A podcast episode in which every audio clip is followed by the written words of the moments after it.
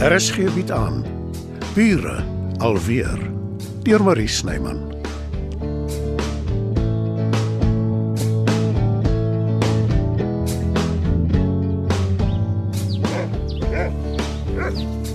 Vir wat gaan die hond weer so te kere? Hy blaf Joe, dis wat honde doen. Daar moet honde wees wat dit nie so aanhoudend doen nie. En mens durf niks vir Matilda sê oor die dier nie. Haar erf, haar hond, hoe anders? Juis. Ons het geen sê nie. Vir wat is jy nou weer so omgeëlie vanmôre? Word jy nooit moeg om in iemand se agterplaas te bly nie? Dis beswaarlike agterplaas. Ons het twee heerlike woonstelle met 'n pragtige uitsig en 'n billike hier. En dis nie sommer iemand nie, dis jou suster, Matilda. Juis. Ek moet altyd in my pasoppens wees. Nou praat jy lekker nonsens. Matilda is die ideale mens om by te huur. Sy pla jou nooit nie. Laat jy jou gang gaan, jy weet dis waar. Ja, seker. Ek het jou tablet geleen. Jy het mos gesê ek kan. Dis vir werk.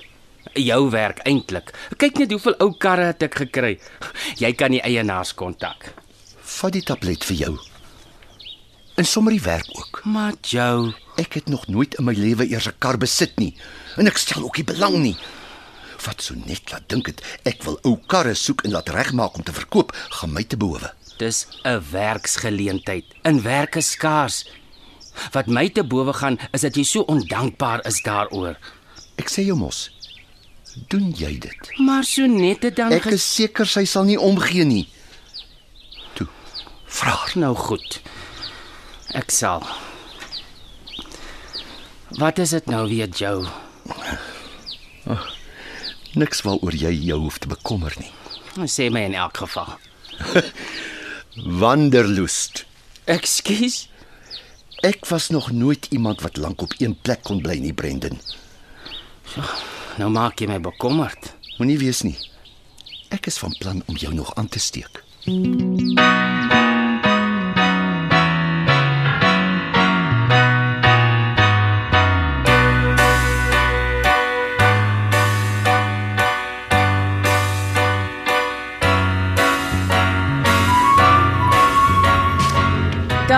jy my by die hospitaal kom haal het, Albert. Ek wou ambulans kry, maar Werner het my laat beloof ek sal jou self kry en na die gastehuis toe vat. Hy is net te gedaan. Hm, kan dink, arme man. Mens sal dit nie sê as jy hom die eerste keer ontmoet nie, maar hy gee om vir ander. Ek hoop nie dis meer as omgee nie. Jy bedoel ek en hy? Nee, wat? Ek erken, ek het dit oorweeg. Hy's gaaf en ordentlik, iets vir die oog. Ons werk lekker saam. Ek hoop hier kom 'n maar. Ek is soos jy, Albert. Ons is nie marriage material nie, Uh, moet my asseblief nie met jou vergelyk nie. sê die man wat al hoeveel vrouens gehad het. Ja, ja, ja, toe nou maar.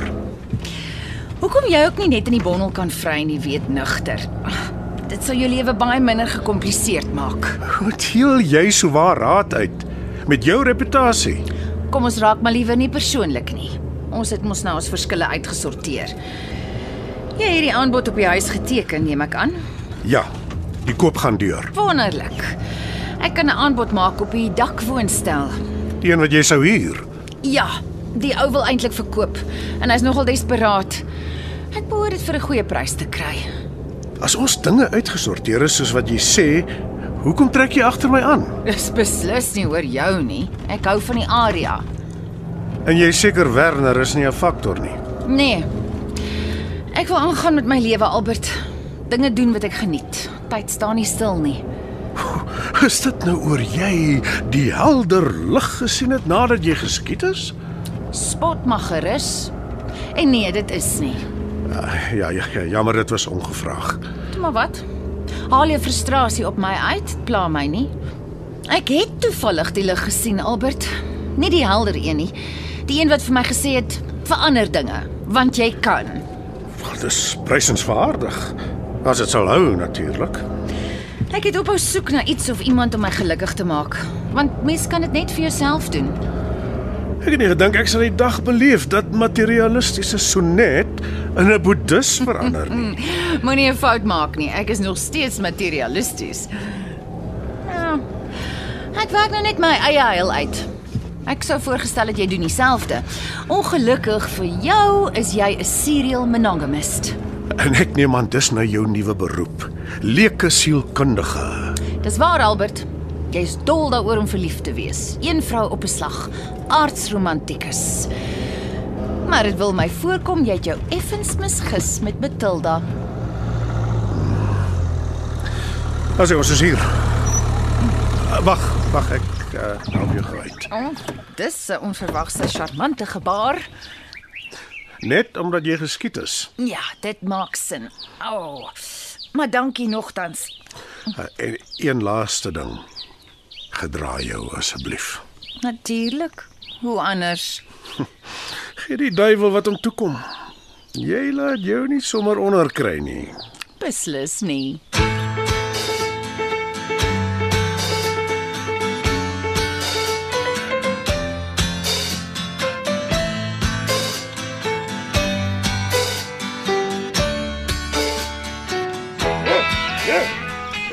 Daar doen Bixie dit weer. Blaf vir niks op aarde nie.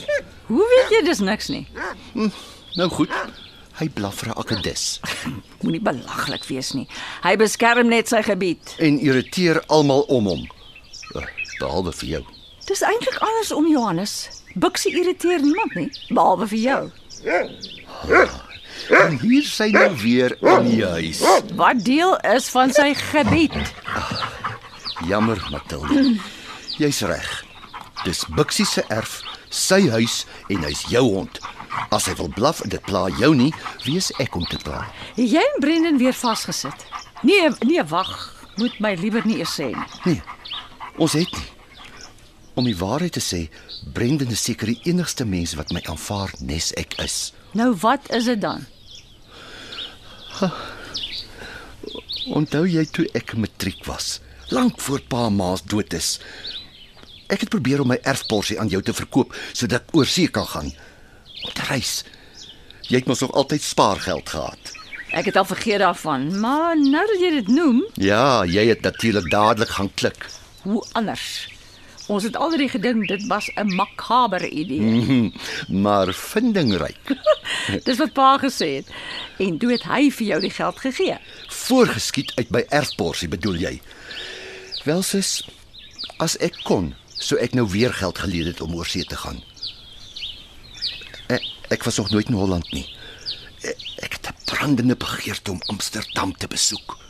En Brendan, hoe voel hy daaroor? Hy weet ek wil reis, maar hy weet nie waarheen nie. Ek wil hom verras. Ja, ja, moenie my so aankyk nie. Natuurlik gaan hy saam. Dan hoop ek vir jou onthaalwe jy kry die geld in die hande.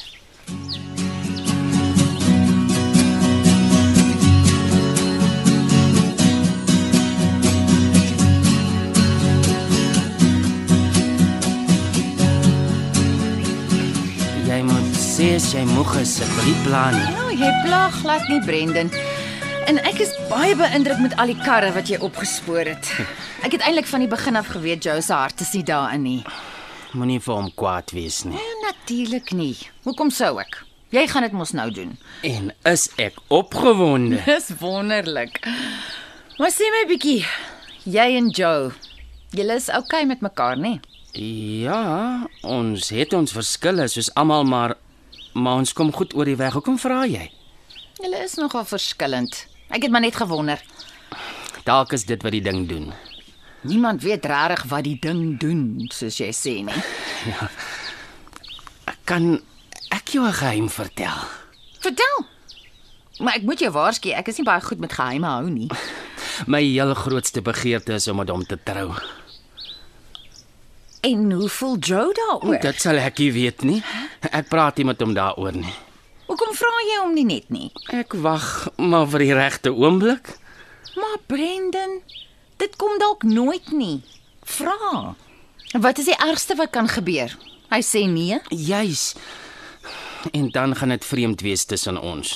Jy sal nie weet as jy nie vra nie. Ja, seker nie, nê. Nee. Ja ja, toe.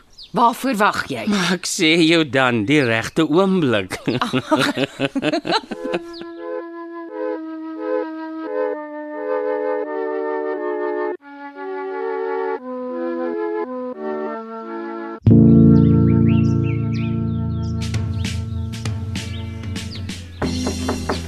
Goeiemiddag. Ek hoop nie ek pla nie. Ek is eintlik op pad, maar ek het 'n paar minute. Is daar iets waarmee ek kan help? Ek Wat is dit, Joe? as ek reg onthou, jy het gesê jy sal my 3 maande se salaris gee nie waar nie. Ja, natuurlik. En jy het ingestem. Ah, het jy dit nodig? Nie noodwendig nodig nie, maar as jy Ek betaal dit dadelik oor. Ah. Ek ek dink is my Uber. Hoorie, ek doen dit sommer op my foon in die kar. En maak asseblief die deur agter jou toe. dit was makliker as wat ek gedink het. Dis 'n begin, maar nie genoeg nie.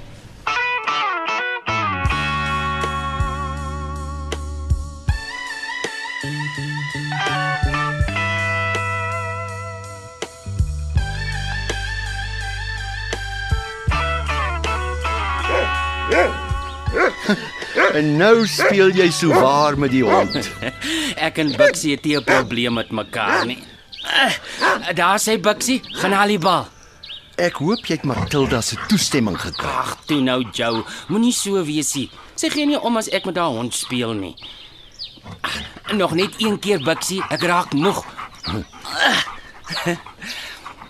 Uh, ek het met Sonet gereël om die karre oor te vat. Sy's oukei okay daarmee. Ek gaan vanmiddag 'n ou sien. Dankie Brendan. Jy uh, kan nog steeds help as jy wil. Ons kan die geld deel. Ek gaan myne spaar. As ek genoeg het, wil ek my eie besigheid oopmaak. Jy en my suster, Ek en jou suster wat? julle is dieselfde wat dit betref.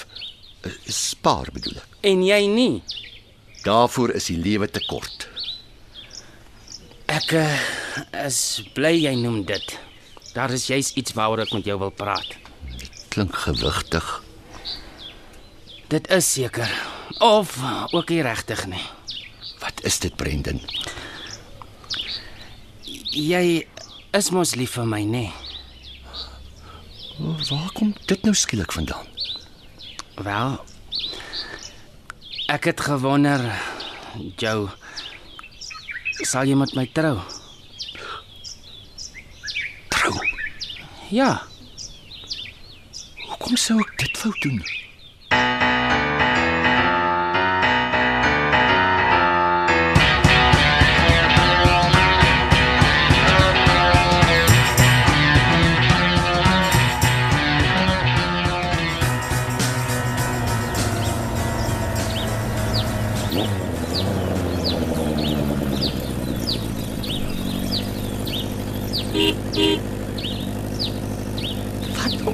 Gaan hier aan? Wat se lawaai is dit? Wie sou dit wees?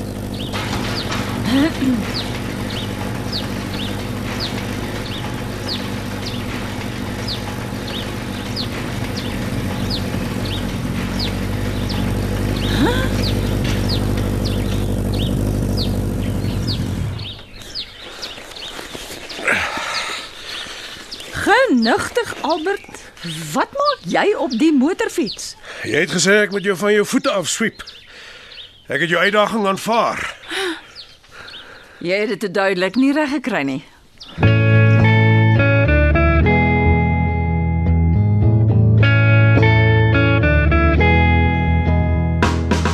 Dit was Bure alweer deur Marie Snyman. Nerea Mkwena behartig die tegniese versorging en Evert Snyman die musiek en byklanke. Bure alweer word in Johannesburg opgevoer deur Marie Snyman.